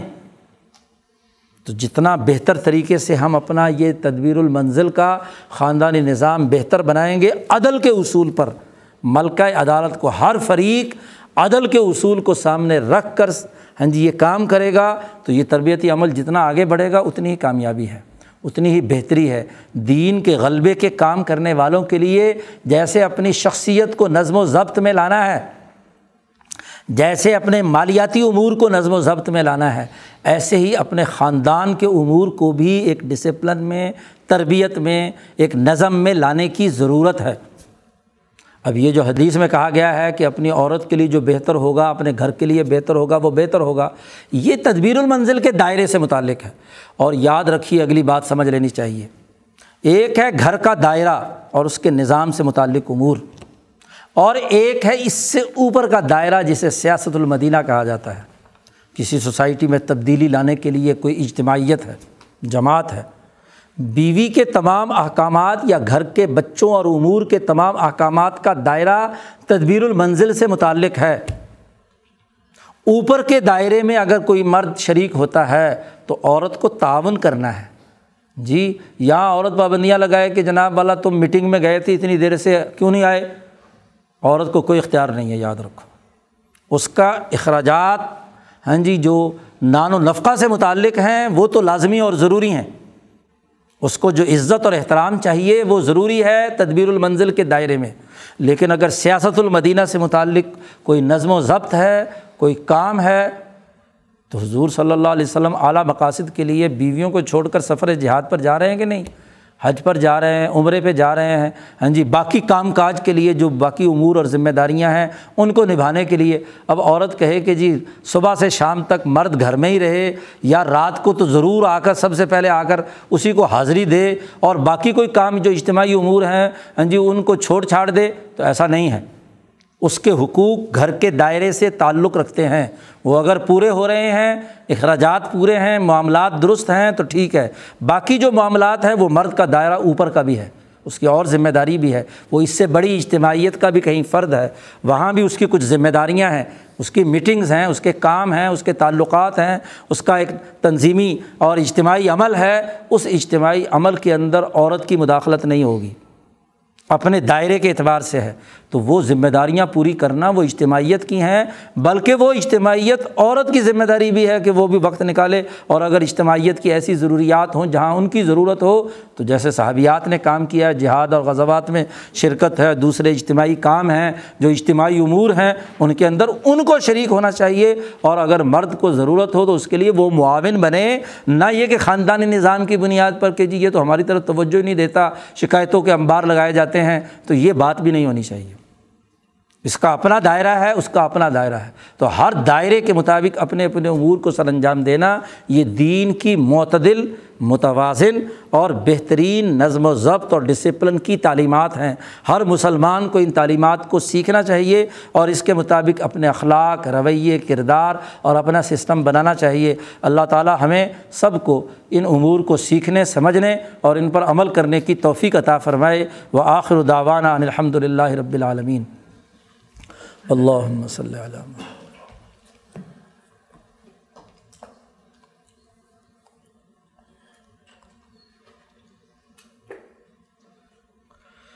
اجمعین برحمۃ